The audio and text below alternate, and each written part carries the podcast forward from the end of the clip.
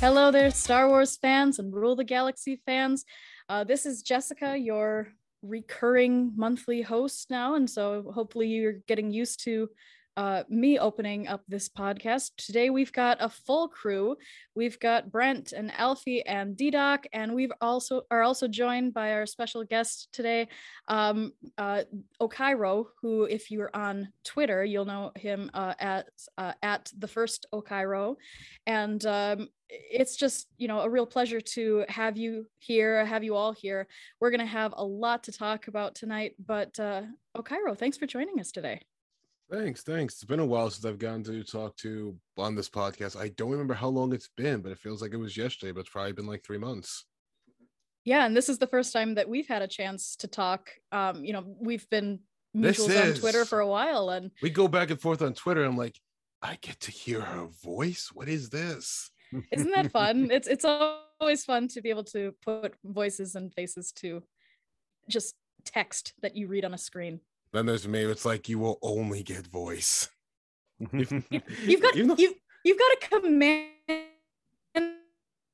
voice. It's like I can see your face anyway. Well, my Twitter profile picture at least has partially. All right, so face. That's right. That's true. So I'm not completely blind in this process here.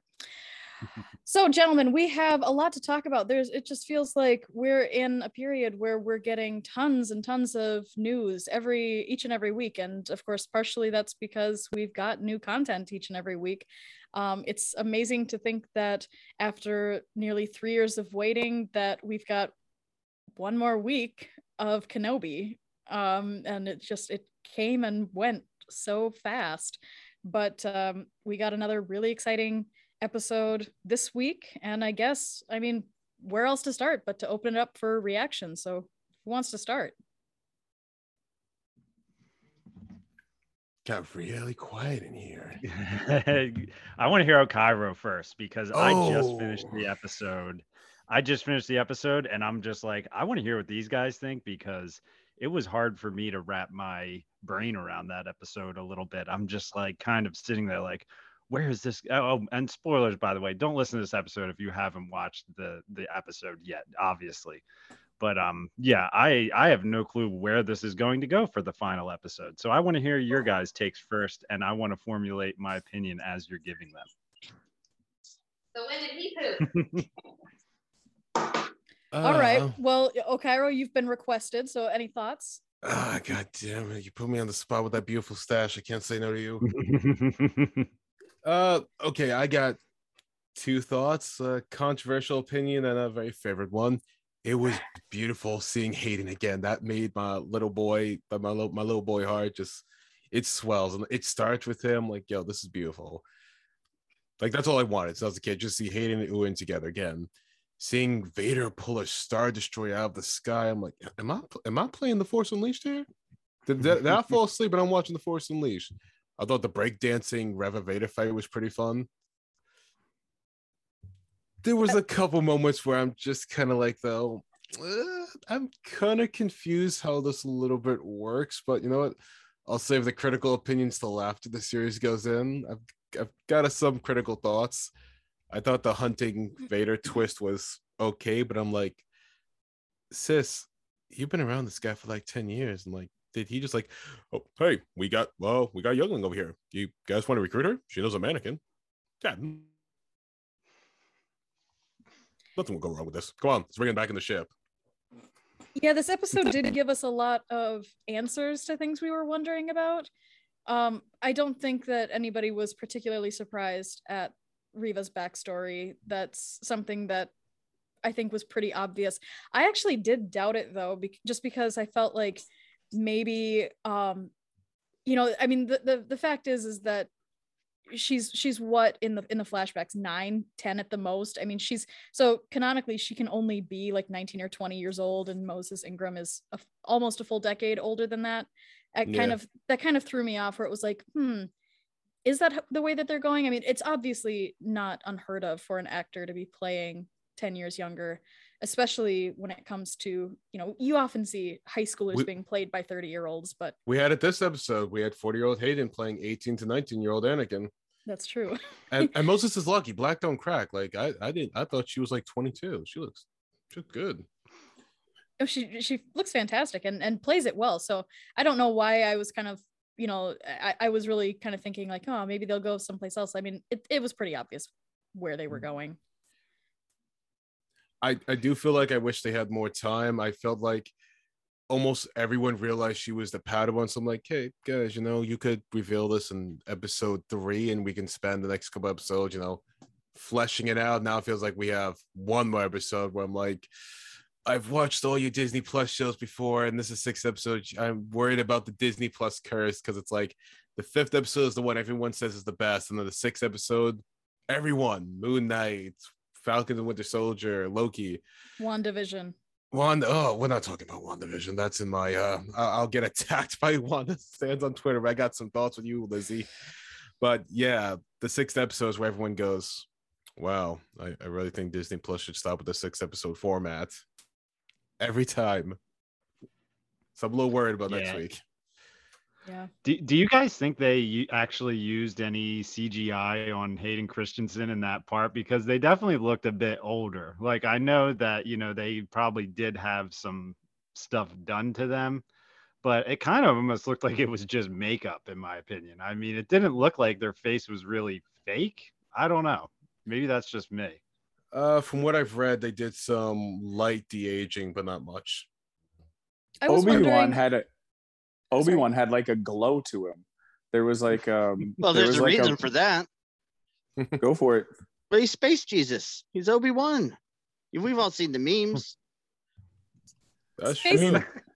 Space Jesus' hair wasn't quite on point. That really bugged me. That was a bad wig. I can't even really tell if it was a wig. I mean, his hair was long enough. It almost looked like it was just a lot of product in it. I couldn't really tell, but all I know is that, like, when you compare it to what it looks like in Attack of the Clones and even Revenge of the Sith, like it looks so crunchy. Yeah, I was not to be critical, but one thought I did have is, I don't know, Hayden is now 40. Ewan is older. Wouldn't it have been easier if you guys did like the Revenge of the Sith hair and low lighting, so the hair and the lighting can do a little masking job. This one's like, okay, we're gonna turn the exposure all the way to 3. Gonna bright you guys up so we can see every single crevice, like crow's feet and wrinkle. I'm like, guys, you could have made it dim. Coruscant always has this little orange glow in it.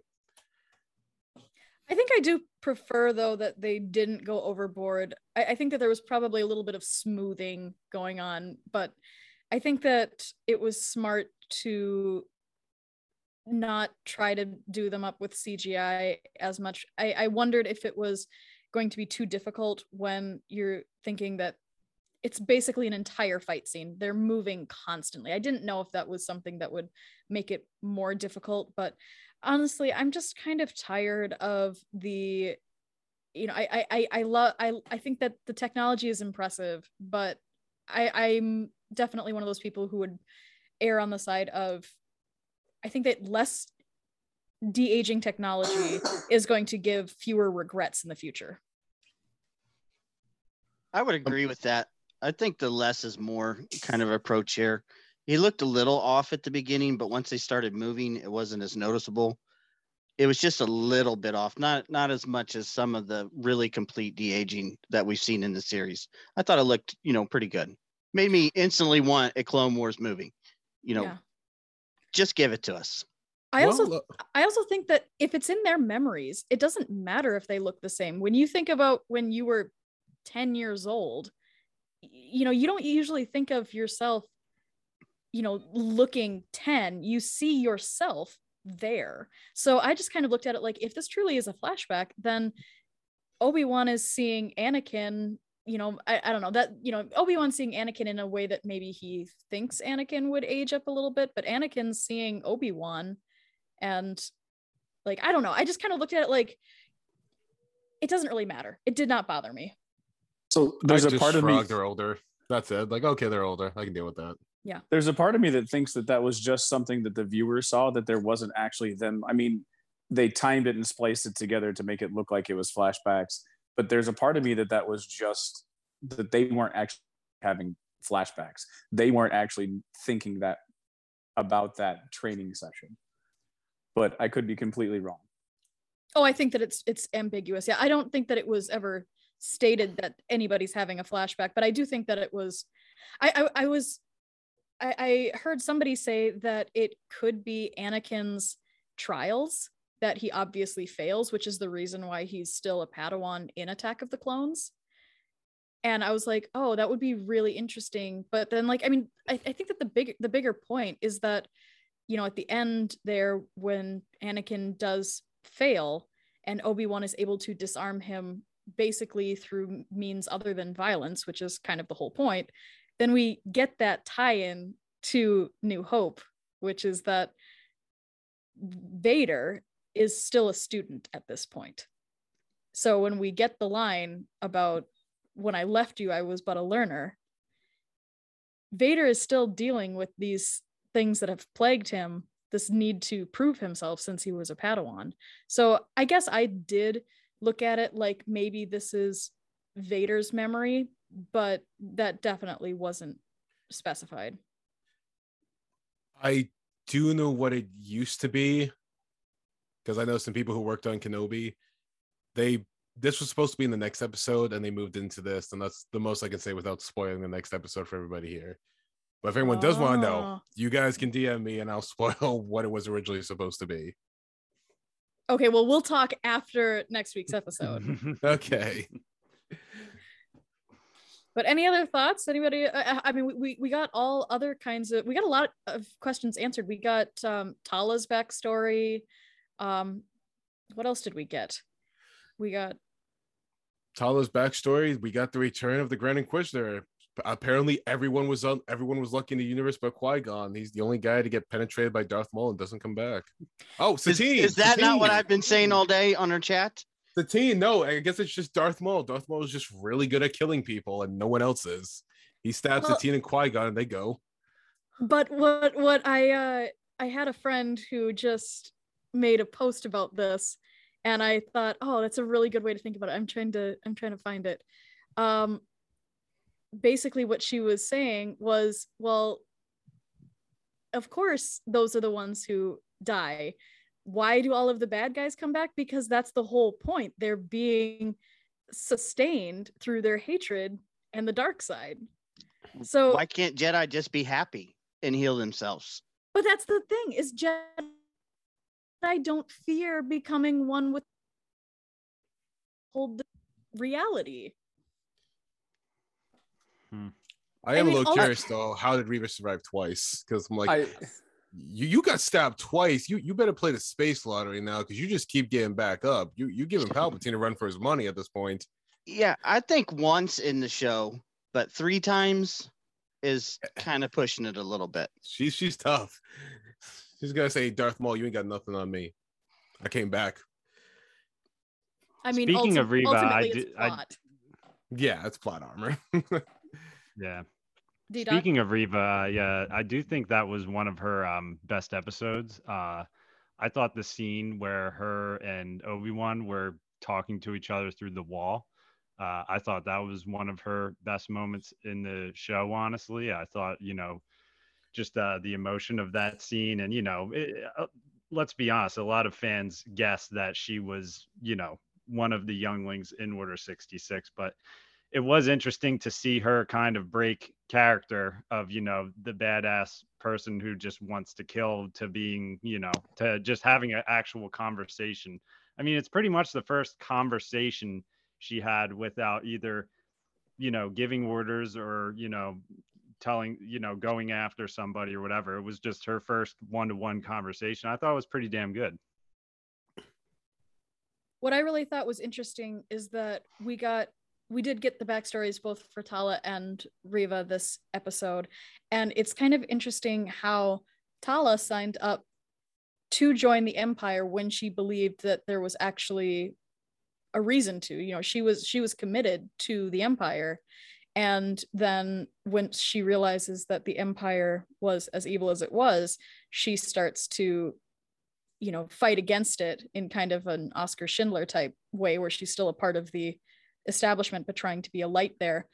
But then you've got Riva, who, you know, we don't know her whole backstory yet, but she's a Jedi coming from the Jedi Temple, and she, you know, probably ends up in this position. You know, she's seeking Vader out, but obviously she's tempted by this desire to seek her revenge. And so she comes in not really as a willing participant, but then does give herself over fully. You know, she's the one cutting off arms, and I'm sure she's done far worse things over the last 10 years in order to try to work her way up the hierarchy in order to get close to Vader. But it's kind of interesting to see the two of them kind of as foils in this story. That's a good point. I agree. I will say one thing. I'm going to be the critical. I'm going to be the critical SOB this whole entire meeting. I will say one thing that kind of bothered me was about Talia, which, spoiler alert, if for some reason you decided not to listen to the spoiler alert at the beginning, when she was dying and Obi-Wan is screaming his head off, I'm like, you just met her, my guy. You're getting a little passionate there. And that's because I guess they kept in some parts of the romance she was supposed to have with Obi-Wan. But I'm like, guys, maybe should have dialed it back. You have Obi-Wan screaming at the top of his lungs. And I think it's a good idea. You don't do a romance. You guys just met. I know Ewan McGregor is, he's very handsome. He's okay. Very handsome. I would start a romance with him if I could, but you know.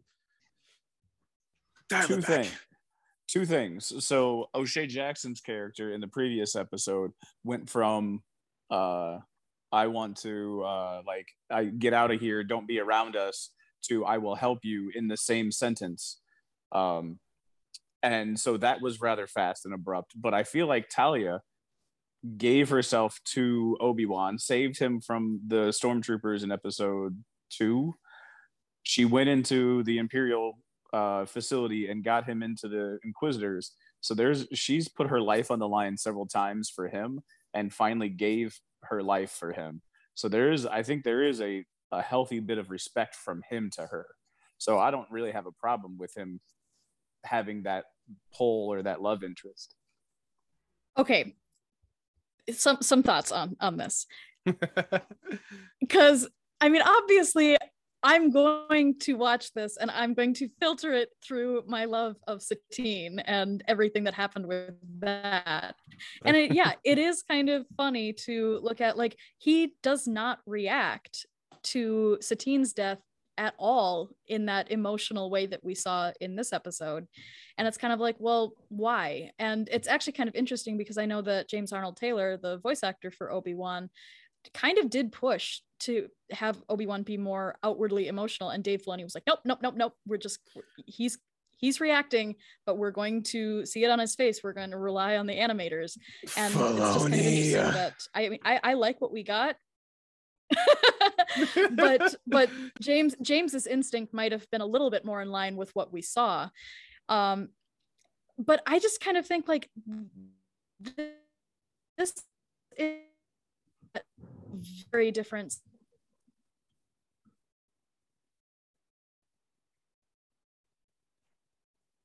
I think she froze. Just me? You did. Yeah. Frozen right now. I thought it was me at first, because I was worried it was me having my We're back to the technical difficulties piece of the show. You're back. Oh, there you are. She is this person that he's relying on, and Leia adores her, and so I think that there is a connection that's being formed, but I don't know. I think that there's a lot that could be said about just him being at a very different stage in his life, and even the idea of like he's been cut off from the Force for a long time. So I think that in the Clone Wars he was far more, you know, like that was who he was. He was, you know, plugged into that, and he was also desperately trying not to react because that's what Darth Maul wanted at that time. So I think that like True. It's kind of comparing apples and oranges, where I think that like maybe this is kind of Obi-Wan reacting as, you know, a more instinctual reaction than what we've seen in the past. He was also very emotional with Qui-Gon. Yes, that's true. So maybe it's just the difference between how Dave Filoni writes Obi-Wan and how, say, the Ewan McGregor version of the interpretation, which, you know, when Ewan McGregor says, "I'm going to get emotional now. Turn the cameras off and I smash it." You're gonna let him get emotional. I don't actually think Ewan McGregor smashes cameras. That's a fake joke. He's not drama queen. Well, we have plenty of Twitter friends who would know that, because I saw a lot of familiar faces from Twitter in that episode. I saw Rex and Around multiple times. Corey Van Dyke, some other people that apparently I knew but just didn't know at the time. Yeah, apparently the episodes were wild. Yeah, no, it really is wild. I'm happy for them. I got a little mad because one of the people were like coming after them, like saying, "Oh, they shouldn't be," and I'm like, "Yo, this is a Star Wars fan dream." You know, if someone said, "Hey, you want to be in Kenobi?" you'd be sprinting there. Like, enjoy the moment. Let people be happy. That's great. Christina Ariel was in the back again as well. She's been in the last, she was in the last Jabeam episode too. So she's got a nice big afro and it's gorgeous to be able to see her in the background. I love it. If I ever got a role in Star Wars, I would be the guy from Book of Boba Fett who had the mustache, who was, I think, if I'm not mistaken, it's Book of Boba Fett, where he was working the concierge desk where the mayor was. Yeah, that's the guy I would be. I would have a small role, but I would be remembered for the mustache. That's about it. I would be the Gamorrean guard. Let's be honest here. So I think, or a Wookiee. I'm not tall enough to be a Wookiee, but I have the dad bod that is a Gamorrean guard. So, and I would have no problem. I mean, that would be the easiest, the least amount of stretching needed. Yeah, I'm right there with you, Brent. I'd just be a shorter Gamorrean guard, but yeah. I don't know. They were going after each other, you know, when they're in the fight ring in Mando. So you could be doing that. That might require some stretching. There were some skinnier ones there too, yeah. But that's where I'm at. Yeah. I think I would be a stormtrooper and I would die in the first 5 seconds. Yeah, that'd be me. Speaking of stormtroopers, how about that force push right when the door was open and Obi-Wan kind of sent, like, you know, probably like 15 people back, you know? I mean, that was pretty. I thought that was pretty solid. Brent, I want to know your thoughts on it. I mean, when you push back, a whole window of water rushing through and the pressure to that, I think you've learned the ability to throw a solid force push away. So that's true, actually. It is kind of interesting, though, that in both of those instances, it's a push. It's a very defensive move, as opposed to, like, I don't know if it's him actively using the force in the way that we think of usually. But I see Obi-Wan, so this is also me coming in from my Star Wars Legion game. But even when I've watched him, Obi-Wan is a very defensive-minded individual. Like, he comes in and his whole thing, and they even said it in here, that Vader knows that I'm going to do everything in my power to protect these people. Like, his first goal is to protect. He is not going in there to try to kill the lightsaber, to try to swing and kill the stormtroopers. He's going in there to deflect the blaster bolts to let other people run away. Like, but he has been known to do some attacking, like usually for droids, because, you know, we saw them Revenge of the Sith when he's like, just gonna lower these platforms on the droids, and with the clone troopers with Revenge of the Sith when he's trying to get back into the temple. He has like Qui-Gon philosophy, like I will do what I must. Right, and I feel like he goes on the offensive, and I'm fine with that. But he only does that, I feel like, when he feels like it's a last resort or he has to. Right, so I'll do it if I need to, but I'm gonna try to play the other cards, which is the whole reason why he surrendered and told Reva to come after Vader, so he didn't have to do the attack because he saw another way around it. Like, he's just very defensive in his thinking and the way that he goes about his Jedi business. Well, he's fighting for him. We do see a couple cracks in the armor, though, in Clone Wars, which I really like, which is always with Maul, and it's the arc where Maul first comes back, and there's Hondo, and there's the moment where Savage kills Adi Gallia, and Obi-Wan actually takes his saber and like is about to strike Savage down out of anger. And Maul actually parries and stops him, which I've always thought is really interesting. And then in that same episode later on, that's the one where Maul is taunting him about the fact that he couldn't save Qui-Gon. And then you actually see him go into a really lilting and awkward, offensive fighting style, as opposed to his usual defensive Suresu. Yeah, who knew Mr. Krabs would usher in like a dark age of Obi-Wan's life? For those who don't know, the voice actor for Mr. Krabs plays Darth Maul's brother. And I think that's the funniest thing ever. Are you feeling it now, Mr. Qui-Gon? You mentioned the word lightsaber, and it brought me to an image of this episode when Obi-Wan sees the crate of like 10 lightsabers and Jedi robes. Like, that was kind of, I didn't expect to see that, because now, did they give up those weapons? Were they dead Jedi that they came across?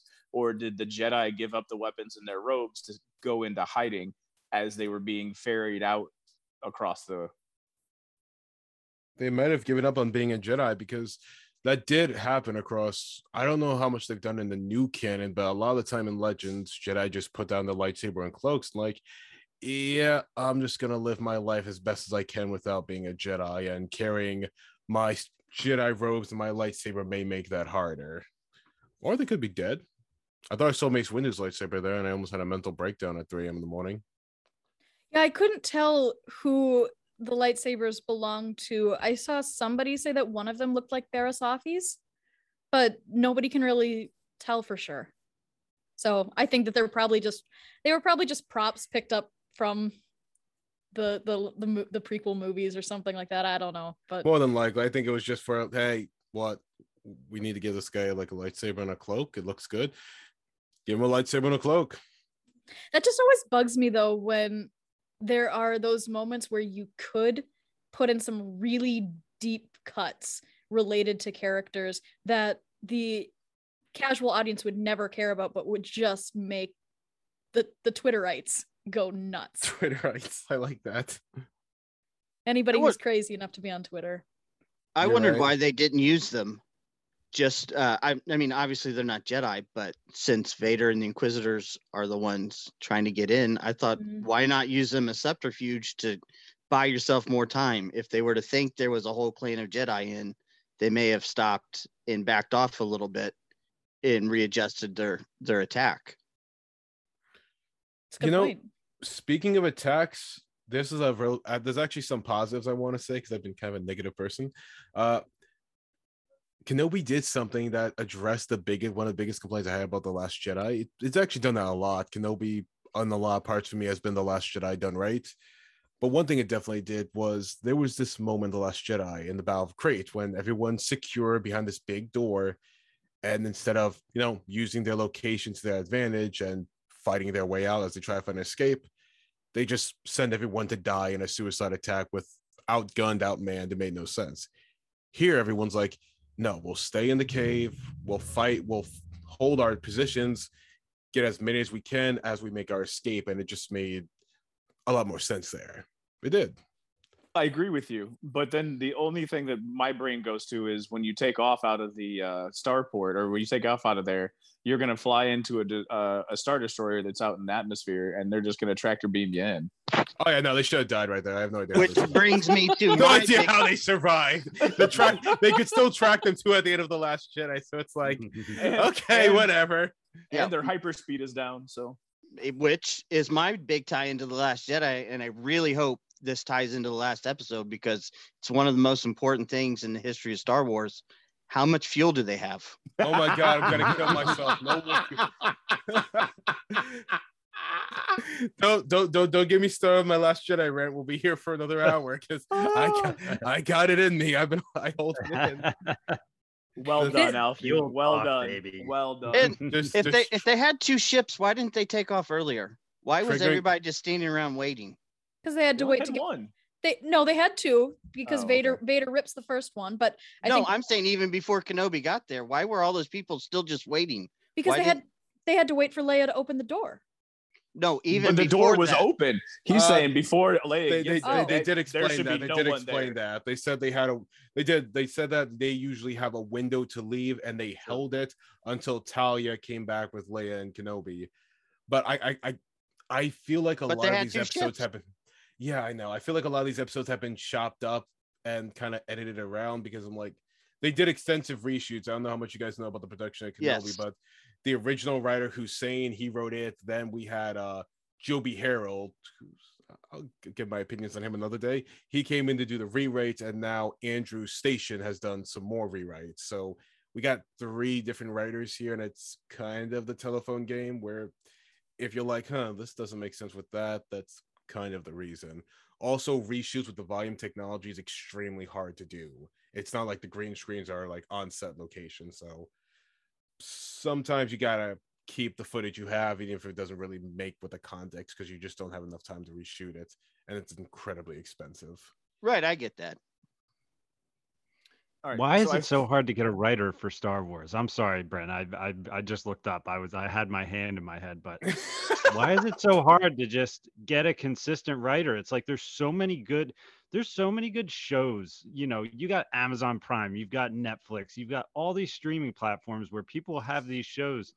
It's like, just get a writer for Kenobi. Just be like, this is our guy. We're riding with you no matter what. I mean, did I know that before? No, I didn't. I mean, it's frustrating for me to hear that stuff, which I kind of blindly enjoy stuff sometimes, but like that is frustrating. So a lot of those shows that you talk about have writing teams. They have people that write together, and they don't just rely on one person to write it. So there are a lot of those stories that you're talking about for all those shows have a writing team that creates that. Second, the Star Wars fandom, like right now, I feel like I really enjoyed watching this episode, but we have done nothing but kind of critique it. Yep. And that is the 100% thing that every Star Wars fan is doing, is critiquing everything of it. It was a great show. It was fun. There was nothing but enjoyment for watching that. So, but I know that like we've spent time picking out things that we didn't like, but and things that I do like. I mean, I liked Leia and how Obi-Wan stood up for Leia, and she said, I'm going to go up there and try to fix it, because I can fit in there. I'm trying to think of some other, I liked the Vader Reva fight. But yeah, so I think that's why the writers, because everything comes across as so negative. So, I think that we need to make sure that we realize that for professional writers, Joby Harold is not a Star Wars. Joby Harold is not a Twitterite. He is not somebody who spends 8 hours a day dissecting these stories in order to be up on all of the lore. He is paid to write a good story that deals with the themes of Star Wars as he sees them, which doesn't, we've seen that when that happens, it doesn't always match up with the way that the majority of the fandom sees it. But the thing is that I also think that it's important to remember that no story is going to be without plot holes, and at some point as a writer you have to get over that. I do a lot of writing, and if you get bogged down in making sure that everything has a logistical reason for being, you will not get through a story. And I think that it's the reason why, like, I am not a fan of like CinemaSins and those kinds of videos, because I think that they go way overboard. They're not even critical. They're nitpickers at that point. Yeah, well, they're nitpickers, but they started out with like the whole reason for being is a good point, which is that there is no story that is without criticism when it comes to the story or the characters or whatnot. There are going to be things that don't make sense. And just as one overarching example, I mean, you know that I like, again, to bring it back to Clone Wars, the one episode that is consistently held up as the best episode is The Lawless, where Satine dies. That episode hinges on the fact that she calls Obi-Wan Kenobi and she does not say one thing, which is that there are two Zabraks here on the throne, and she knows that that's the case. Well, when you look at that, the entire episode would have gone completely differently if that had been the case, but they can't have her say that because she's supposed to die.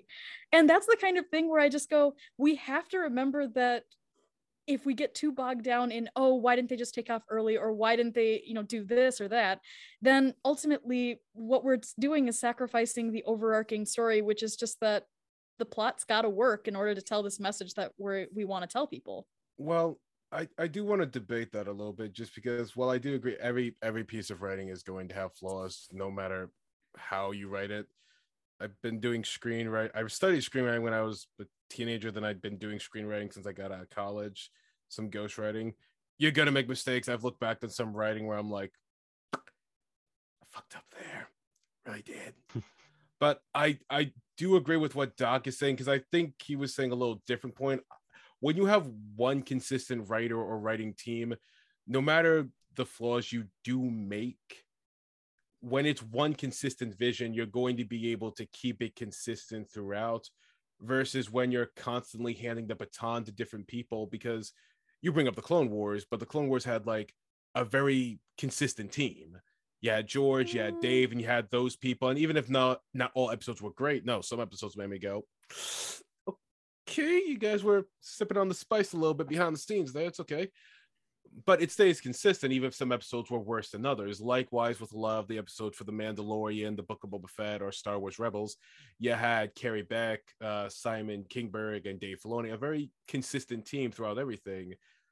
But then when it comes to some of these other projects, like, well, Kenobi, the sequel trilogy, you're trading the baton off sometimes for reasons of just creative differences, not, oh, well, you know, we did this thing, then he did this thing, we just thought this was right. It's more of, well, we hired you for your vision, we saw your vision, and maybe we should have screened you before we had you write an entire script, but we still want to use some of your ideas. And I think it's more about like timing, planning. Sometimes you need to take a little more time with these productions in pre-production, because I think that's where Star Wars has been struggling with in recent memory.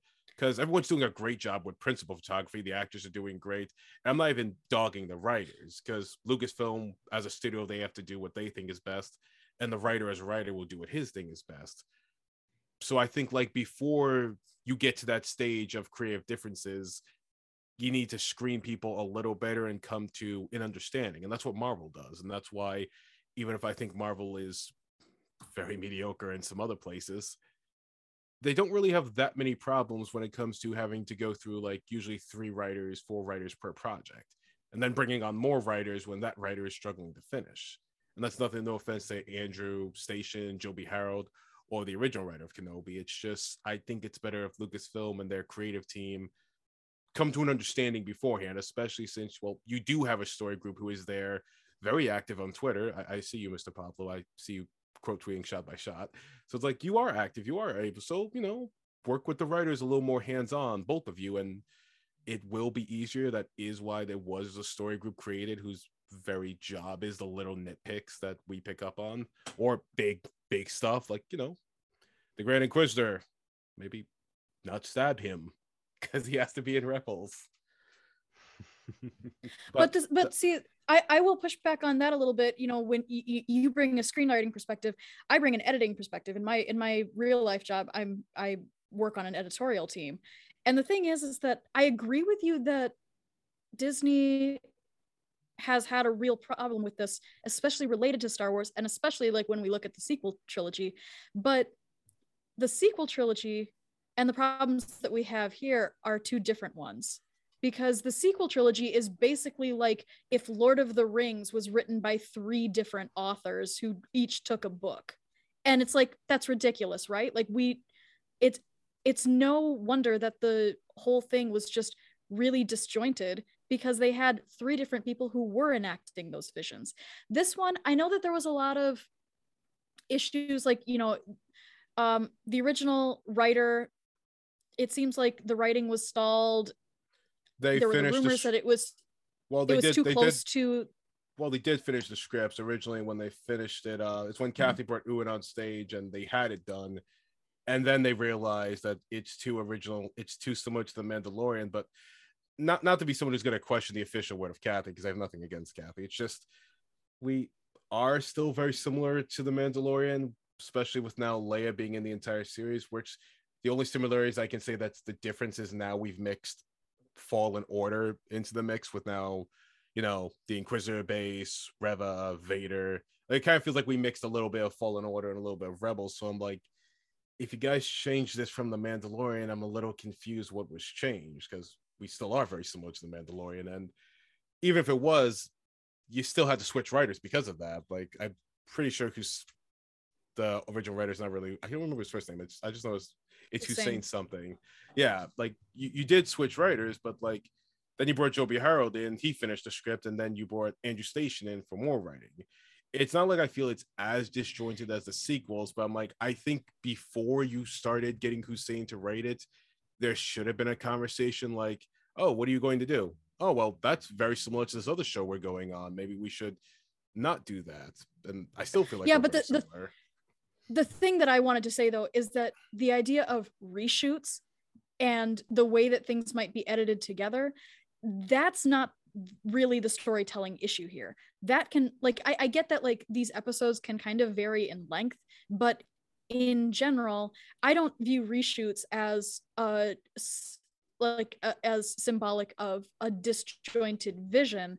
I view that as the editorial team coming in, you know, and saying, this doesn't quite land right, or this doesn't work as well as it could.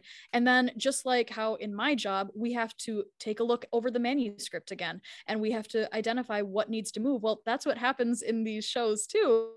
It's just that act of changing anything requires a whole lot more effort than it does when I have to change something in a manuscript. Oh no, it does. Like there are, for instance, I brought it up before, the flashback sequence that was moved, some other things that have disappeared and appeared, those things were moved. Even the Inquisitor being in this episode, that wasn't originally in the series. That I can understand. That I understand that from a production standpoint. There's just some things which the plot structure, where you start to notice as the episodes go on, as you rewatch other episodes, it kind of feels like you're watching a little bit of the telephone game, like kind of the tone of this episode and the information given here doesn't match up with the tone and information given here. And yeah, stories grow and evolve, but I think that goes back to taking your time, where I think the completed product is, okay, this is where we wanted the show to be. And I think if they took a little more time on it, they would have got to that stage before it came down to it, because Lucas had that problem as well. That's why we know he was still editing Revenge of the Sith all the way down to the 11th hour. But these things also kind of hindered George a little bit, where he said, I may have gone too far in a few places. It's 2020. It's hindsight's 2020. So I'm not dogging on the show for that. I enjoy a lot about the show. I just think in Lucasfilm side, which they probably did with Andor, and there was longer, it's got a bigger budget, and only they've had one writer for the entire thing. So they've clearly learned their lesson.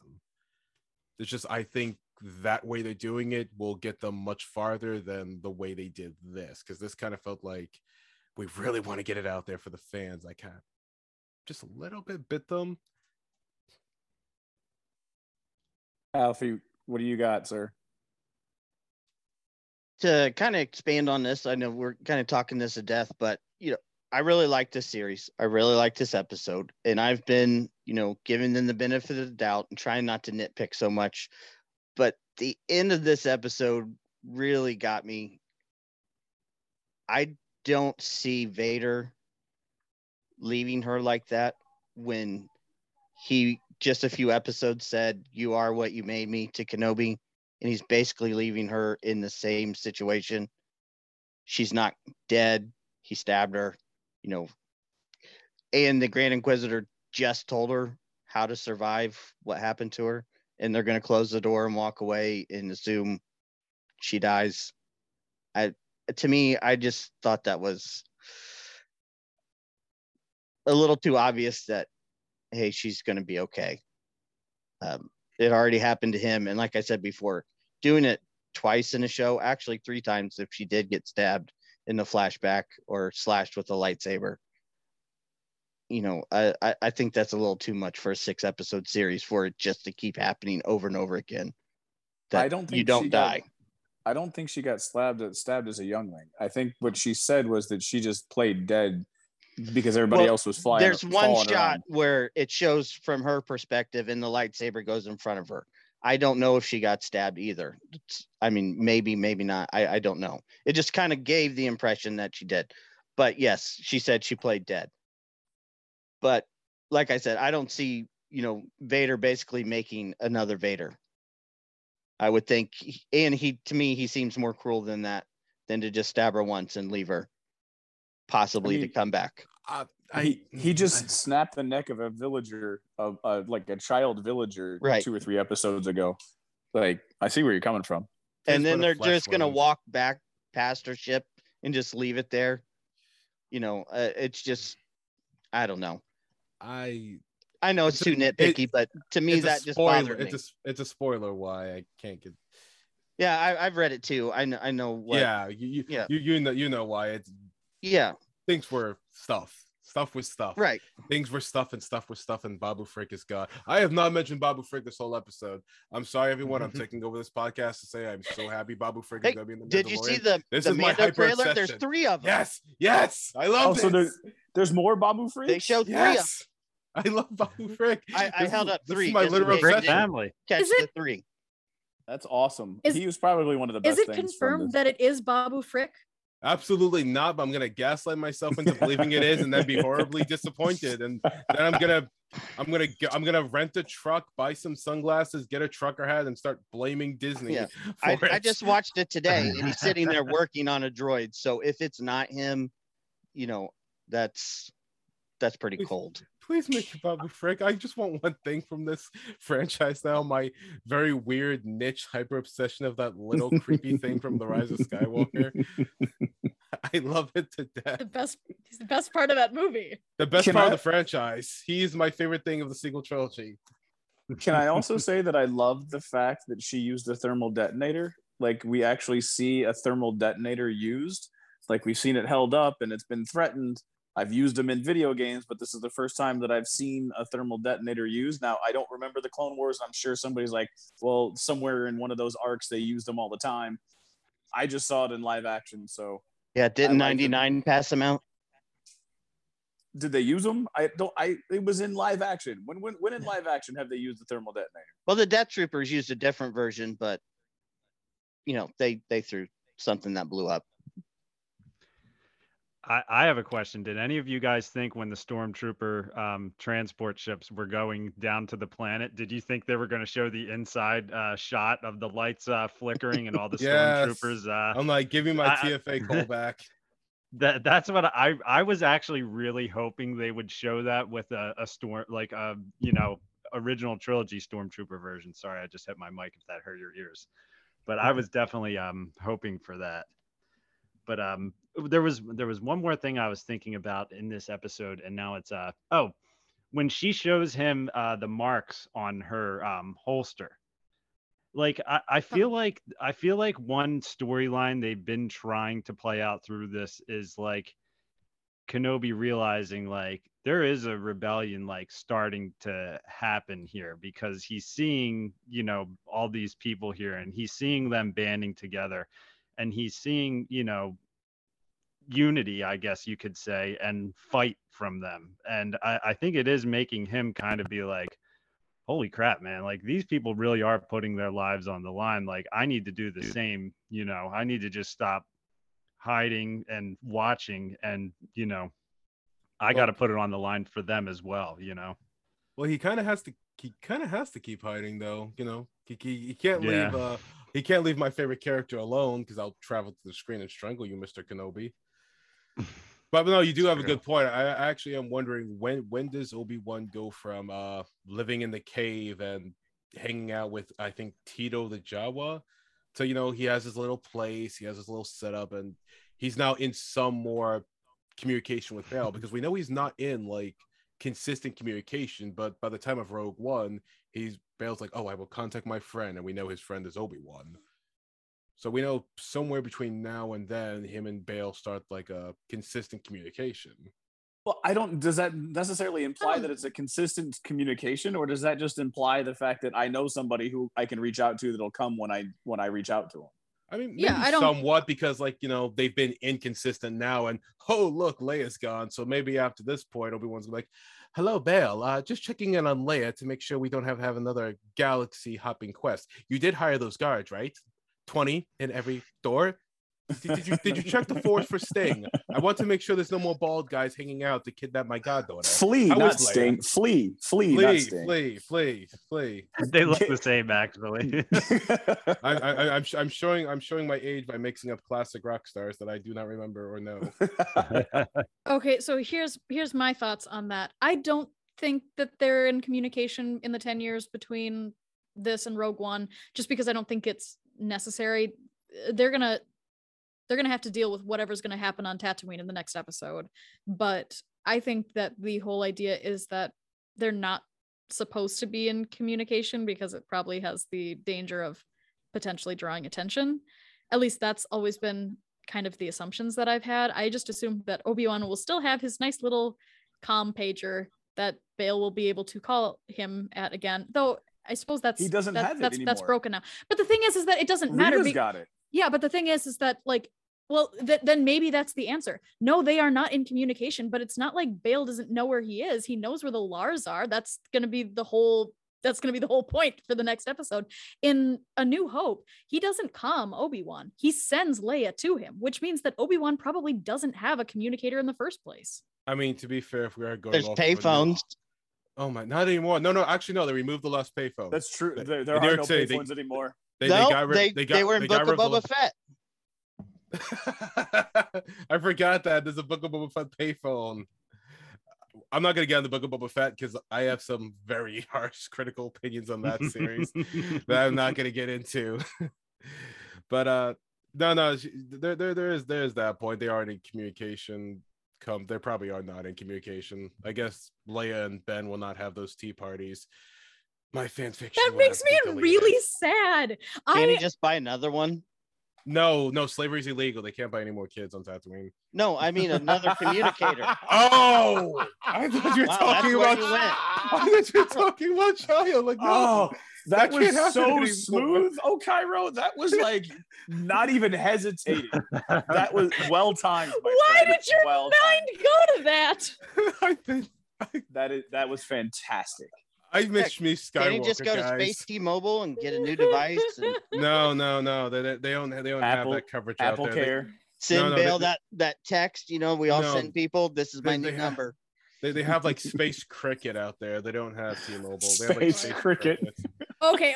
So we've hammered this episode to death.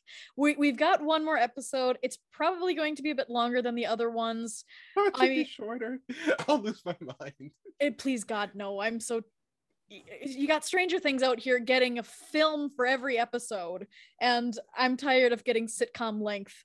It's just going to be one long episode before dealing with fuel. Disney, make it 22 minutes. Make it 22 minutes, Disney. I want the chaos. Right. Chaos. Give me 22 minutes with no Qui-Gon Jinn voice and just wait for Twitter to lose its, like, they would be decapitated. Their minds would explode. And 8 minutes of credits. D-Doc, before we go any further, D-Doc, what are some of the questions from the TikTok people? Okay. One of them was Alfie's, which was the justice for Qui-Gon. Why does everybody else die but Qui-Gon? I feel like we did kind of touch on that. Why does no one die in Star Wars anymore? I seriously. So can I go 1 second into that? So I'll give a shout out to Willie Harms. I saw on Twitter, I'm not on Twitter all the time, but he said something about Taika Waititi's movie. And the quote was from Taika that he wants to use completely new characters because he wants to get away from the sequel, the Skywalker saga. And I think that that is amazing. And I think a lot of the reason why we nitpick Obi-Wan is because it's a legacy character. It's got Luke and it's got Leia and it's got all that. I think another reason why Andor will be a little bit more successful is because it doesn't have the legacy characters. You and don't know that. No, it's got two. It's got some of them, but I don't know if they're gonna be made. Mon Mothma, she's looking. She the queen is. She's playing in that new dress. Like, go girl. Then we got Andor. We got Forrest Whitaker's Saw Gerrera. He's coming back in his beautiful, beautiful baldness. Can't wait to see that. Cool. Yeah. No. As long as Star Wars keeps giving me beautiful, powerful lady politicians, I'm gonna be here because they're my favorite. They are my favorite too. I love you, Mon Mothma. Yes. So yeah, no, I am excited though, because you're right. We put way too much expectation on these shows when it's especially the legacy characters. Honestly, I'm excited that this show has been as well received as it is, because we've had 3 years to think about what this could possibly be like. I mean, I have an entire storyline that I would have liked to have seen. And I know that, yeah, I mean, thankfully for me, I'm able to kind of set that aside and just be like, I had what I hoped I hoped we were going to see. That's not going to happen. I'm just going to, you know, accept what we get and judge it on its own merits. Some people, I think they get a little bit too attached to their own pet theories. And then when things don't happen, it's hard for them to let that go. But I think that on the whole, this series has been surprising in really good ways. It's been it's pushed the boundaries in ways that nobody really expected. And that's not at all to say that there aren't, you know, issues to criticize, but I am really excited that a legacy character's story has been as celebrated as it is. I was really worried that this was just gonna bomb and it was just gonna be awful, especially because I know that Ewan and Hayden were really excited about this. So I don't know. I'm really skeptical if they were gonna come back and do like a part 2, because I'm just kind of like, let's let sleeping dogs lie. I don't really want to chance this again. But Andor, as we've said, that's going to be a little bit different. That's, you know, The Mandalorian season 1 just kind of blew everybody away. And a big reason was because we had no expectations. We didn't know what the, you know, what the story was going to be about. And so we didn't come in with any preconceived notions. Season 2, you start to see a little bit more of that nitpickiness coming. Well, no, I mean, yes, but that's not what I mean. But in terms of like, you know, fans who sit on TikTok or sit on Twitter and TikTok and Tumblr and all these places and just theorize for 8 hours a day. It's the hiatuses that make these big franchises have a problem with creating new content, because that's where everybody's thinking up their theories. And so I think that like Andor season 1 is just, I think it's going to be exceptionally well received. And I think that because there isn't a ton of expectation around these particular characters, including what legacy characters there are, that fans are going to be really open to whatever we get. Season 2, I could see there being a little bit more of pushback, but at the same time, we know where Andor's story ends. So it's not like there's going to be anything so crazy that we don't expect, because we already see the finish line. So yeah, it's Stardust. That's right. But it is just really interesting to see how the storytellers are dealing with these, like telling stories with that different level of expectation, whether it's somebody who's a real true legacy character that fans have spent literally 5 decades thinking about, or people who we kind of know, but not really, they can still really be fleshed out, or like The Mandalorian, which was just kind of a blank slate right from the start. I will say, go ahead, O'Kara.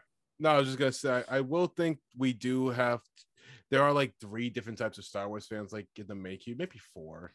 Like we have the people who are kind of like the ones you talk about, the ones who have these crazy theories that, you know, kind of might never happen. They're more interested in what cameos can we get? What references can we get? Like they are really big on spectacle, kind of like that. And then you have the nitpickers, the one where everything is not perfect. They're just going to flip their keyboard and go insane. And there's like this kind of like that middle ground of people, the people who kind of take it as it is, and the people who take it as it is were a little more critical. I kind of think this podcast is somewhere between them.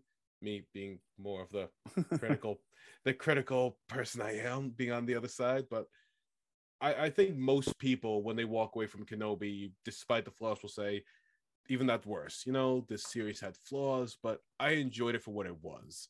And I think out of all the legacy characters we've had Star Wars handle, just in my opinion, when we, in comparison to Luke, Han the sequel Solo, trilogy, right. Well, not even just them. I'm talking about all the legacy characters, right, from like Boba Fett. Mm-hmm. Right. Well, that Boba Fett, Luke. I would say Obi-Wan has been handled the most gracefully, the most respectful, and contextually, all the concepts that have been handled in his series make sense with who he is as a character, which most people can understand.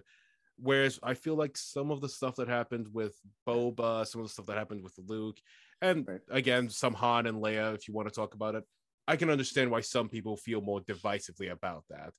I haven't seen anything in the Kenobi series that made me go, yeah, Obi-Wan wouldn't do that, or this doesn't make sense for Obi-Wan to do that. No, everything's kind of on point, and anything that was different from his character, it's handled very sensitively. And can I just say, I'm actually happy we've had the first kind of live action thing from Disney and Star Wars, Disney in general, that has handled PTSD and trauma in a very sensitive topic. I kind of felt like when it came to that, you know, you had Thor in Endgame and you had Tony in Iron Man 3. I'm like, you guys are handling PTSD as kind of more as a joke and not one of the most horrible things someone can go to.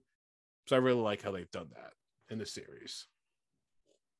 Yeah, I would agree. They really, go ahead, Alfie.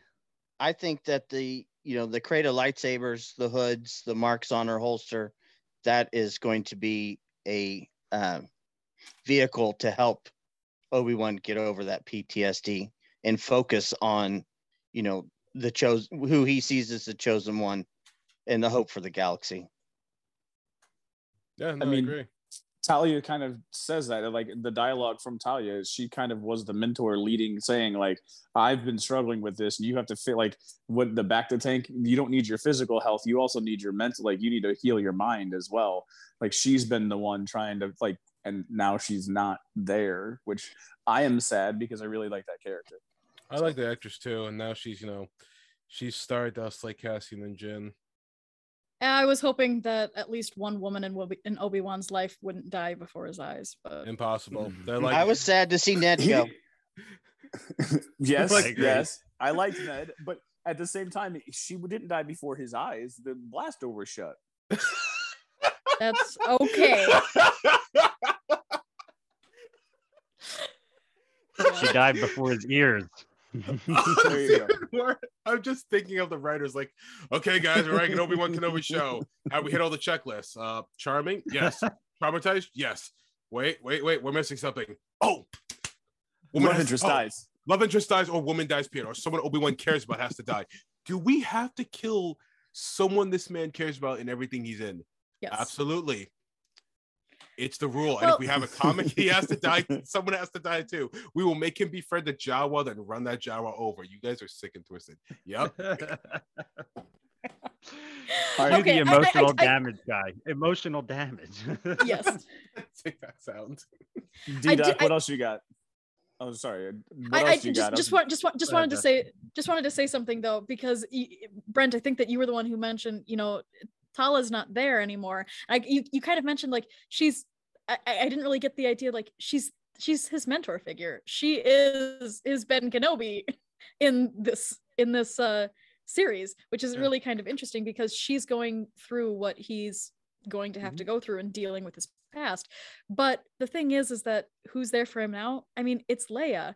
And Leia's the one who, you know, it was just so heartwarming to see them hugging and stuff this episode. But I just go back to the fact that like the name that Leia used when they were pretending to be farmers was Luma, and Luma means light. And it's just very clear, like that's what this whole story is about, is this unexpected bond between Obi-Wan and Leia, but that she's the one who helps him turn the light back on. And that's what I just think is so beautiful. I thought you were about to say the whole series was about farmers, where I'm like, okay, that's kind of right from a perspective. Luke is a farmer.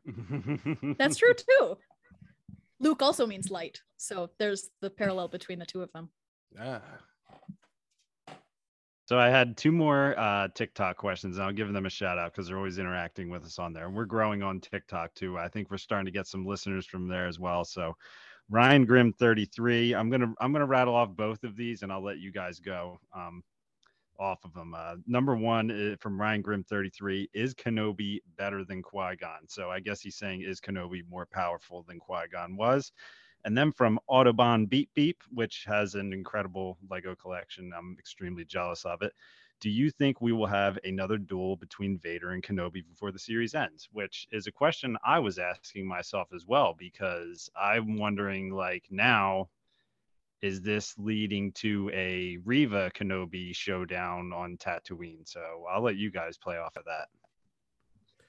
Ooh, yeah, I'm not answering that either. I can't answer that either. Yeah, I mean, I can answer the first one. I can't answer the second question.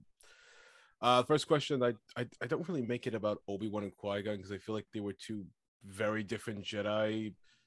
Obi-Wan was this person who was always looking to the future, always trying to think of what comes next, and he kind of lost what was happening in the present, and it usually bit him in the ass. Where as Qui-Gon, that's all he was trying to think about, the here and the now. What can I do now? Which at times made him short-sighted to if it was going to turn out well. And in terms of Force powers, I think they were relatively the same. I don't think either of them were like powerhouses in the Force. Great. So I'm going to go biblical here real quick. Obi-Wan is like Job. Like, so he has been thrown every obstacle. He is the one that has, everything has been thrown at him in a negative way. Satine dying, Qui-Gon dying, the Talia dying, like everything he has faced, he's overcome and has gone back to being a Jedi and taking it and being that defensive and being that mindful person. So there's a part of me that thinks that out of all of the Jedi that we see, that Obi-Wan is like the epitome of what a Jedi should be. And that's why I feel, and maybe because we didn't get a lot of time with Qui-Gon. I mean, I've read Master and Apprentice, but you don't get a lot of time with Qui-Gon, so I don't know. But read the comics. The comics. So, but yeah, and I don't have any of the comic knowledge either. So, but from my perspective, I think Obi-Wan is that pure, clean Jedi, and that's where I feel like he would be the epitome of the Jedi, and that's why I think he would be better than Qui-Gon, and I just don't have all that other background on Qui-Gon. I mean, the thing is like, I'm not really a huge fan of these kinds of questions because, like, what are we trying to ask? Are we trying to ask, you know, who would kill who in a fight? That's not what either one of them would ever do. Who has the better beard? They're asking who has the better beard. Yeah. But at the same time, I mean, like, you know, you've got Qui-Gon who's a maverick and he thinks out of the box. You've got Obi-Wan who really, like, his you know, strength and his weakness is that he follows what's been done before. And so if something works, he's going to use it. But I mean, I guess if I had to give an answer on this, the answer is, well, who defeated Anakin Skywalker? Obi-Wan Kenobi. So if Qui-Gon Jinn is also going to be able to defeat Anakin Skywalker, maybe we have a question here, but I don't think that's the case. You want to know a good analogy to this question? Did you guys see the episode Star Wars Visions with the young Jedi and his older master and like that old raisin looking Sith? Yeah. Oh yeah, yeah. The Elder. That's the episode's name. The Elder. That's kind of how I view Obi-Wan's relationship with Qui-Gon. That Qui-Gon is older now, and his thought process isn't really about physical prowess. And even if we haven't gotten a lot of him in like the movies and the books, his whole thing was, I am just becoming more with the Force. I'm getting older, and that's going to happen to you. And I think Qui-Gon's journey throughout all the suffering he's gone through, because Qui-Gon's gone through some suffering, but that's like immaterial. But just from the films, Obi-Wan's journey is becoming more like Qui-Gon. And I think that's the relationship between master and apprentice, that every Padawan we have is supposed to be the better version of who we are. So Obi-Wan is the evolution of Qui-Gon. Then you have Luke, who eventually becomes the evolution of Obi-Wan. And they each represent where the Jedi are supposed to evolve. just disregarding certain things Luke did in that one little flashback. But Luke is supposed to be like the better version of Obi-Wan, just like Obi-Wan's supposed to be the better version of Qui-Gon. Like, he managed to save Anakin. That's something Obi-Wan could never do. He was so stuck in his head of, well, Yoda says this and prequel Jedi that, and that's nothing a shame. That's how he was raised, that his culture. And then you have Luke with his unorthodox beliefs, and he saves Anakin in a way Obi-Wan could and Ahsoka couldn't, because he approached things differently. And I think that's a natural evolution of the relationship between a master and apprentice. It's not about which one is better. It's about how we raise them to be better than us, because that's the end goal, to make them better than us. I like that, but Dooku created Qui-Gon. Well, then, and Qui-Gon... And then Yoda created Dooku. Like, literally? Right? Like, well, who's the mother? Okay. Yoda was the... Dooku was Yoda's Padawan. So Dooku was the extension of Yoda. And then Dooku took Qui-Gon as a Padawan. And so he was the extension... I've got some Yoda discourse that we're not going to get into this episode, but I kind of blame him for a lot of different things. Yeah, I'm not saying that. That's why I didn't say that. Oh, that's why I say Obi-Wan is what I consider to be the quintessential Jedi, not necessarily Yoda. I consider him that till Luke comes along, because Luke managed to do the one thing Obi-Wan couldn't, which makes me go, okay, which, well, I agree him in that regard. Because like when Luke comes out of Yoda's hut and says, I can't kill my father, then Obi-Wan doesn't see any other, solution to the problem other than, well, the Emperor's already won then. I kind of laugh. I do kind of laugh at, like, it's contextually it's a serious moment, but memes have ruined it, where I'm just like, well, I picked the wrong twin. I should have taken Leia. Right.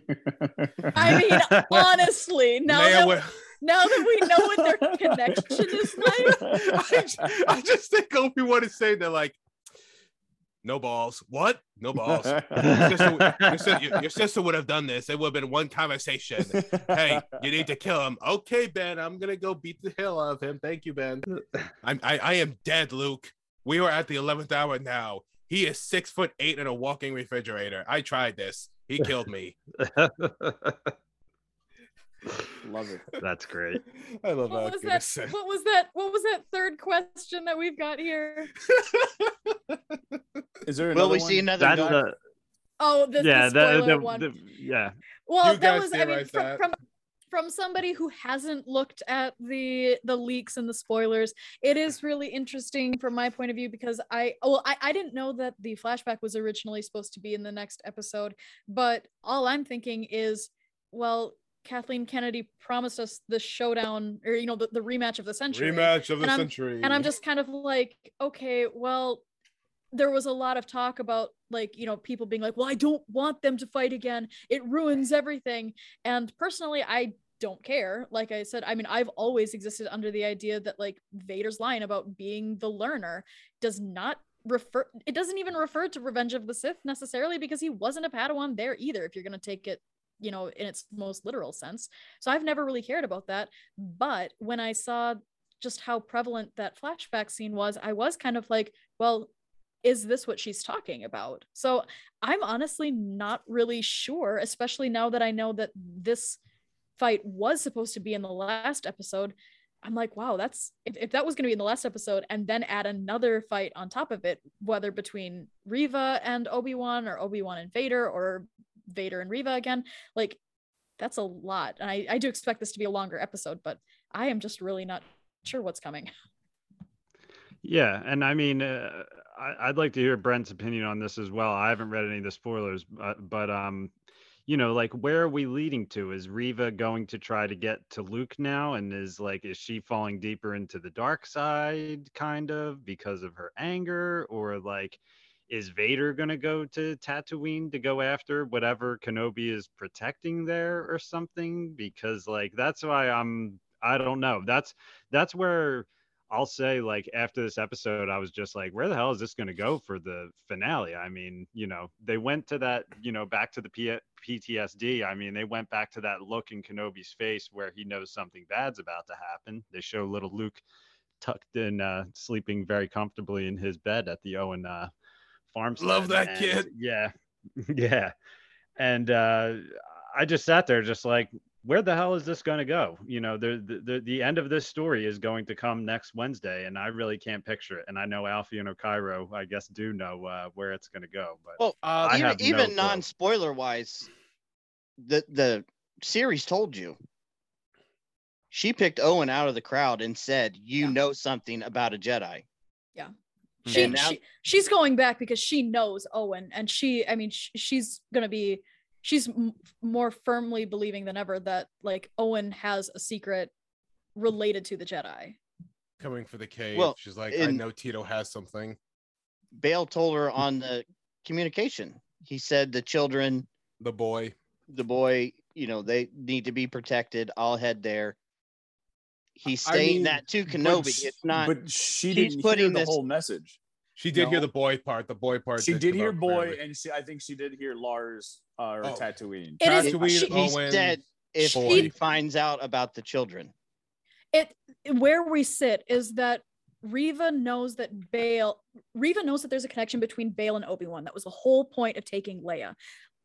Reva does not know that Leia Organa is Anakin Skywalker's daughter. I see a lot of people say that's not the case. She knows that there's a connection between Obi-Wan and Bail, and she knows that she knows that Anakin Skywalker is Vader, who was Obi-Wan's apprentice. But she does not know the final part of that triangle, that Leia is Anakin's daughter. She also doesn't know that Luke is a Jedi. Well, I don't think she knows that Anakin has kids at all yet. I think she does now, just from that communication. I mean, she might think that he's harboring a boy, but I don't think, there's a boy. Maybe Vader. She doesn't. 10 years ago. But she does not know that Luke is a Jedi.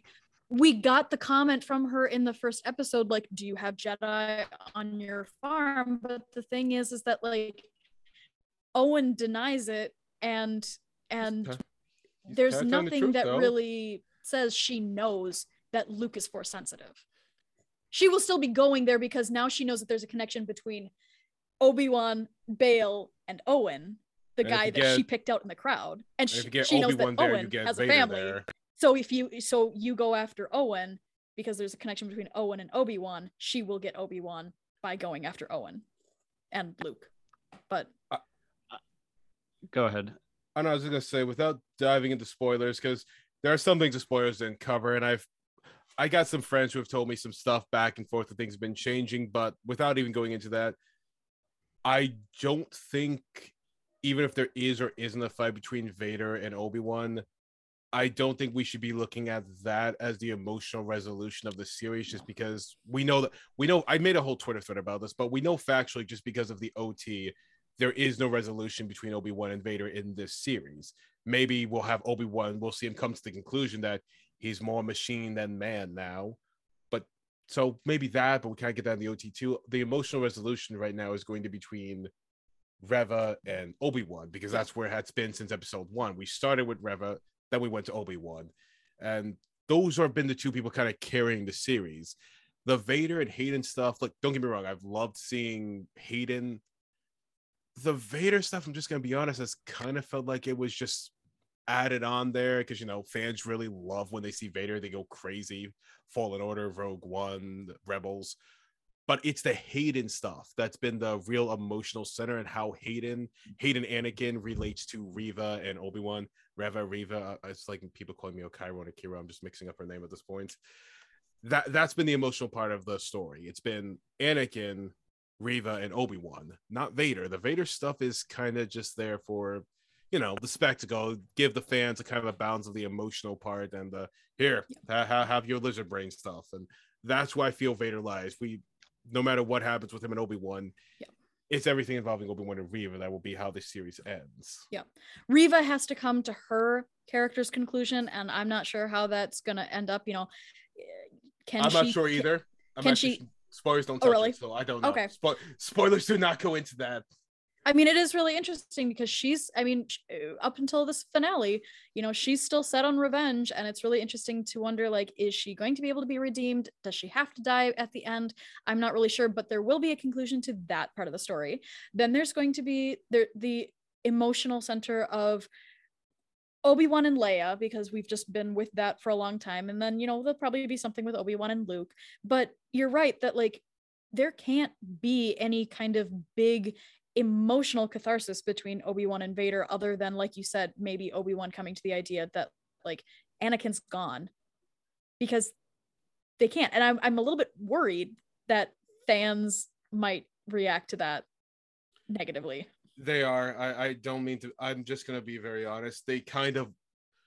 No offense. Kathy's just doing her job as a president. She's just saying what people tell her to do. But when it comes to the Kenobi series, I think they're going to react negatively to feeling like, oh, we wanted more Vader versus Obi-Wan, when that was never really the main focus of the story. And I think people, especially with the reaction to the Hayden flashback, if you just took Vader out of it and just had Hayden for flashbacks, hallucinations, and memories, I don't think anyone would have minded. They would have lived without Vader. And I think putting him in the story is going to create the most negative reception next week. Because I've been seeing the fan theories. Everyone's like, Vader's planning this. Vader's going to do this. He's going to pull this MacGuffin thing from this obscure thing outside of his cockpit. And I'm going to be like, you guys are going to be disappointed. Vader is a plot device. Vader is a plot device in this story. He's a prop. He's a prop. He's not, he doesn't have to go through any kind of character arc because he can't. The only thing that he can go to is that it's the one line that, you know, he was the learner and now he's not. That is the one thing that this show can address, and I think they kind of already have. Agreed. No, I wish people would just lower their expectations. Yeah, I also wish they just didn't put Vader in the story beyond like one little oh shit appearance. Have Hayden in there all you want, but Vader, wish they kept him out. Me too. So you said that there's different types of fans. I'm a fan that just wants to be entertained. I don't get into the story arcs. I don't get into the breakdown of emotional resolutions. So I was listening to that and I was interested in that, but that's not what I care about. I just want to be entertained. And so when you say we call you the vibing people, you guys vibe. Yeah, you're like, I just want to be entertained. Vibes in it. Yep, 100%. Like I'll talk about the lore afterwards, but I just want to be entertained. And at this point, I'm entertained. And as long as I'm entertained and it keeps going, the one thing that I will say, and I agree with Alfie, I want people to die and I want new characters. But like, if you die, die. If you die, die. I'm going to put on a shirt. If you die, you die, Brent. I mean, just seriously, it's just, it gets old. And I feel like it's, to me, I feel like that I will call that lazy writing. I feel like it's just lazy. Like it's easier to bring them back. Which, who are you talking about when you say that? The Inquisitor, Darth Maul. Okay, Darth Maul was George Lucas. Reva. Dave Filoni didn't want that. I don't care. Like, no, I understand. I'm talking about, again, I don't get into who or what or details. I just want them to die. If you killed them off, you killed them off. They're dead, and let's move forward. I will agree with that point. Just with Darth Maul, one, I do view. I have a solution. I love you, Mr. Krabs, but you do have a prolific career other places. Just say, okay, Darth Maul has a brother, like he does, and you know that's you took my brother. You took my brother. I'm gonna take stuff from you, and like that's the original relationship that grows through the Clone Wars. So you know when you're watching Solo or whatever, and someone says, yeah, you know, that's crazy, Darth Maul was in there. What the fuck did you just say? Oh, yeah, he lived. When? I watched all 9 movies. Oh, the Clone Wars. What the fuck is the Clone Wars? Right. Yeah. I would say casual, you're better off just... fan, it's not going to... It blows their mind. Instead of just bringing back a dead character who was... I think we can all can admit, I love you, George. I do love you. Maul was dead. Obi-Wan rearranged his guts, not in the nasty way, you people listening. He cut him in half. He died. I'm like, you know, you did have a brother right there you could have just utilized. Savage kind of just fades into the background once Maul comes back. He's just kind of like the henchman who stands there, then dies by Mr. Sidious. So in that regard, I'm like, well, you could have just built him up to be this big character, because you did that with Ahsoka. Ahsoka's entire character is, I'm an original character, and I grew from the nobody everyone hated in 2008 to I'm getting my own show in 2023. So you could have done the same with Savage instead of just dragging Maul back. I like what they did with Maul, but you could have done the same thing with Savage. And you still have the personal beef. You killed my brother. I mean, I don't disagree. I think that Maul set a dangerous precedent, but at the same time, I just kind of look at it like, well, the Inquisitor, he's got the line in Rebels that says some things are worse than death. So I always looked at it like it makes sense that he's had a brush with death because he's already alluded to it. I don't really understand that line though, because unless the next episode we see Vader like saying, "Well, Grand Inquisitor, time for you to be tortured a little bit for failing me in the beginning," because now I just interpret that line as some things are worse than death. You can have a Megamind head. Good call on that. Yes, I actually do like Joey Friend. He's actually a cool guy. He was in one of my favorite shows, Homelander. No, Homelander is The Boys. Yeah, mm-hmm. Rupert Friend or Rupert Foe? Sorry, Rupert Foe. He's not Friend. He's Foe. Rupert Foe. Oh, okay. Yeah. Wait, there's a Rupert Friend and a Rupert Foe. I don't know. I'm confused. No, he's William Defoe. William the Friend. I'm confusing my memes now with people. I've lost my mind. I'll say one thing when it comes to deaths. I always like create this multiverse of Lord of the Rings and Harry Potter and Game of Thrones and Star Wars all mixed into one. And I just remember when Game of Thrones was going on, and I'm sorry if you haven't seen Game of Thrones at this point, but when Jon Snow was brought back to life, that once you have a character killed and then brought back to life, the fans are questioning whether anybody is actually dead the rest of the show. So like anytime anybody dies, you're just like, well, can the Red Woman come in and revive them? Like, you know, maybe they're not actually dead, you know, like it does definitely confuse you. I mean, another prime example, Palpatine came back in the sequel trilogy. You thought he was another dead, one, you know, there's another one. Yeah. Boba Fett? Well, if you can survive a lightsaber to the chest, why do the stormtroopers die getting hit with rock arrows? Because plot armor. Yeah. Because the Ewoks. You can only use plot armor so many times, and it wrapped around their neck per character. Listen, I hear it. Okay. I agree. Some characters do need. I do agree. Plot armor. I do agree. Some characters need to die. I think we need a level. I do think that some characters will always have plot armor, but to go forward now after this, death should stay final, because when we remember Padme, when we remember Obi-Wan himself, which George Lucas did create Force Ghosts, I was like, I want to use Alec Guinness for 3 movies. I just killed them all. But for other characters who aren't gifted with the blue boys, when we cry over Padme, Satine, I am very sad I'm using all women as examples right now. Qui-Gon, Obi-Wan. God damn it. She died from a laser shot. The robot fell on top of her. Maybe she's arrived.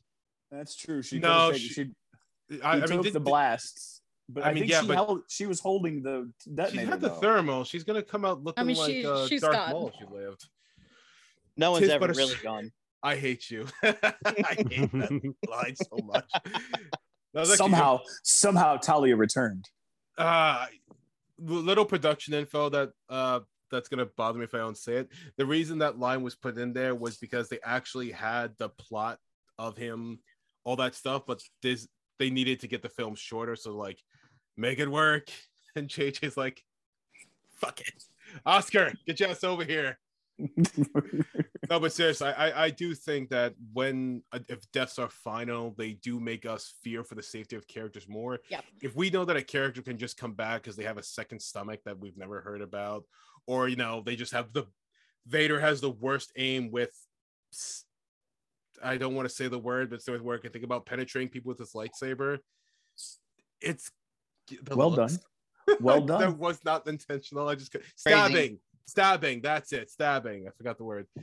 It's gonna. we feel less worried about a character if we know, well, they could survive this way. This way, Talia survived this. Maul could survive this. Even I do it sometimes. I'm like, bring back Mace Windu, but it was just a hand. Come on. But okay. But outside of me, I'm just. It is better if death is final. So when we see characters in danger, we're afraid for them because, like, yeah, no, they can die. They can actually die, and there's no coming back. If we know that they. It's the storytelling strength and weakness of sci-fi. It's one of those things where it's like, sometimes it can be used for, you know, really good storytelling purposes where you can fake deaths and you can keep your characters around, and it can be used effectively. But you're absolutely right that as soon as you do use it, it opens up a different place in the world. You know, it's, if every, you know, every different franchise has a sandbox, and for some that sandbox is really defined, and there's a world that you create within that sandbox. And for some, like, there's, you know, it's just like a big old dune of sand that just goes everywhere. I look at things like Doctor Who, which is just like so out there. There's just not really a parameter, and like, I don't typically like those kinds of stories quite as much. I like defined stories. But then Star Wars is pretty defined. But you're absolutely right that as soon as you introduce this idea that someone can come back, and to be honest, it really was Darth Maul that really affected this change. It changes the entire psyche of the entire fandom, even when we know characters actually die.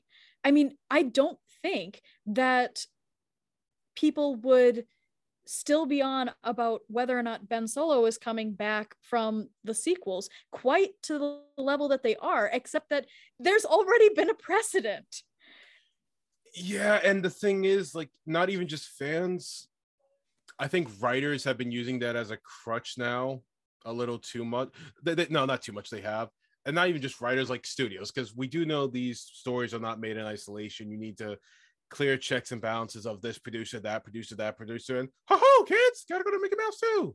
So like, he's the big one you also have to clear by. So I'm just like, because they know now, of like, oh, we brought this character back, we can bring this character back. I think now, even if they do fake out deaths, they'll be more elaborate with, like, they'll leave clues. You'll have a little more setup.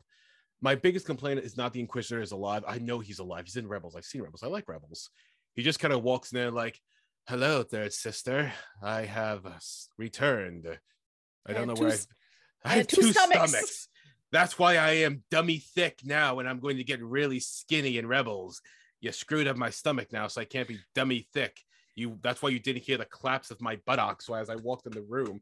Wait, hold on. Second question that's just been bothering me. Where are the other Inquisitors during all this? Like, I've had this theory that they're actually in a relationship. So when we just don't see them on screen, they're just going on a little date. And that's just been my theory, because like, they're always together, but never in any episodes these days. I don't like that theory. Not when they're calling each other brother and sister.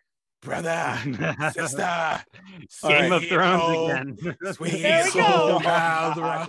Listen, I have this remix song called Sweet Home Alderaan, and that's what I think is happening right now. They are on a date somewhere in Naboo saying, ah, sister, it is great to get away from the troubles of Reva and Vader. All right. So They're dating. So we've gone on for quite a while, and so my last parting shot. So I'll start with the summations. I just want to be entertained. I've been entertained with the series as we've gone through. I have loved the Leia character. She has been a pleasant surprise, both the actress, the writing, the characterization, and what they've done with that character. I think it's on point for who Leia would be at a 10-year-old. So I just want to be entertained, and please entertain me with this last episode.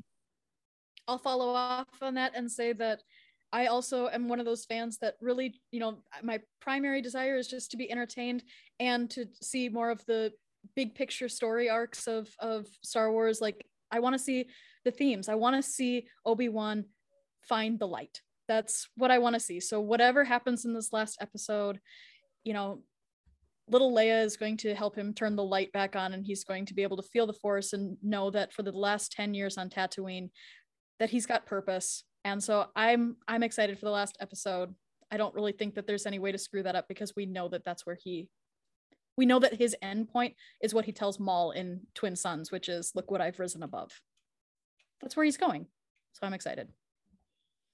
I'm an opinionated asshole who have many, many complaints of the series, but I've been enjoying the emotional arc of Obi-Wan Kenobi. So for me, the good outweighs the cons, no matter what complaints I have. That's it. Yeah, I mean, I'm pretty much, the same. I'm enjoying the show. You know, it's easy and kind of fun to nitpick stuff because you can laugh about it. You know, I'm not keyboard warrior typing on Twitter, oh my God, this is horrible, I can't believe they're doing this. I'm enjoying the show. I mean, I had a tear episode 4, and I wasn't on Twitter all day that day. And then after we filmed our podcast, I went on Twitter and I saw people saying episode 4 is the worst episode of this series. And I'm just like, whoa, I actually like semi cried a little bit and had to gather myself before the podcast, because I have a daughter, and little Leia, like, and her relationship with Kenobi has really like grown on me. So to me, the show is doing its job. You know, is there stuff we can nitpick? Of course. I'm enjoying the show, though. It's fun to nitpick. I'm also enjoying the show. So it doesn't have to be I'm either this way or that way. You can have fun, you know, dissecting it, but I'm enjoying it, and I'm excited to see how they're going to finish it. I think they're going to knock it out of the park for the finale, but I don't know. We'll see. Brent always tells us to keep our expectations down, so I'll just keep them high. Fun fact, my niece is named Baby Leia. Oh, cute. Born in 2019, Carrie Fisher's birthday. Oh, wow. Wow. That's why we named her Leia. She is very opinionated, likes to yell no and smack people in the face. That's not a joke. That's what she likes to do. That's her. She is Leia. God, she's characterized well, too. So cute. Alfie, what's your parting shot?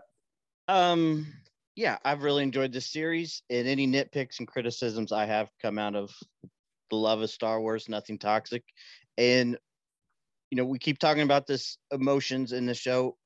I'm sorry I didn't get this in sooner, but one thing that I really got me emotional watching this episode was after years and years of the plot of the Clone Wars always being Anakin coming to save the day to get Obi-Wan out of a jam. Here you had Obi-Wan trapped.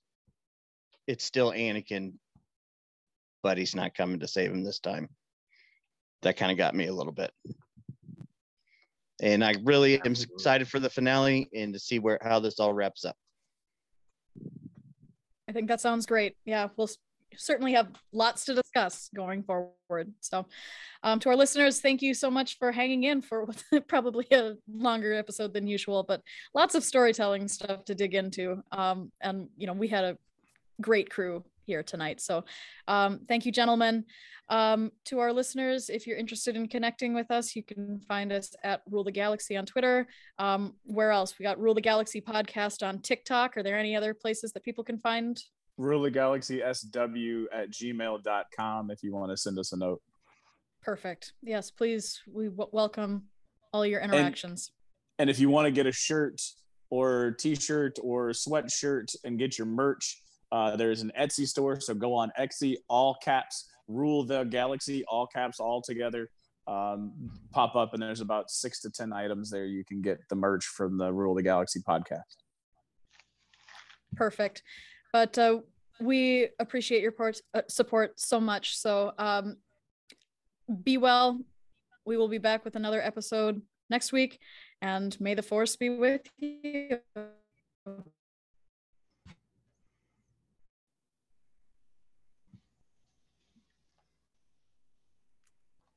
think she's frozen again. Oh, she's back. Nope, she's gone again. Yeah, so... I think she's frozen. I think it's still recording, yes. It's still recording, in case I haven't heard the lady say. Nope. She has not said recording has stopped. So we'll just tell Joe to go to this last it's playing Han Solo. 1 minute. If you look at it, there's going to be a break. He's like Joey, because I think Joey does it, but Joe might be doing it now. Joe's doing it now. He's putting the music in. He's doing it. Yeah, he was taught how to do it, and he's doing it. Look at him go.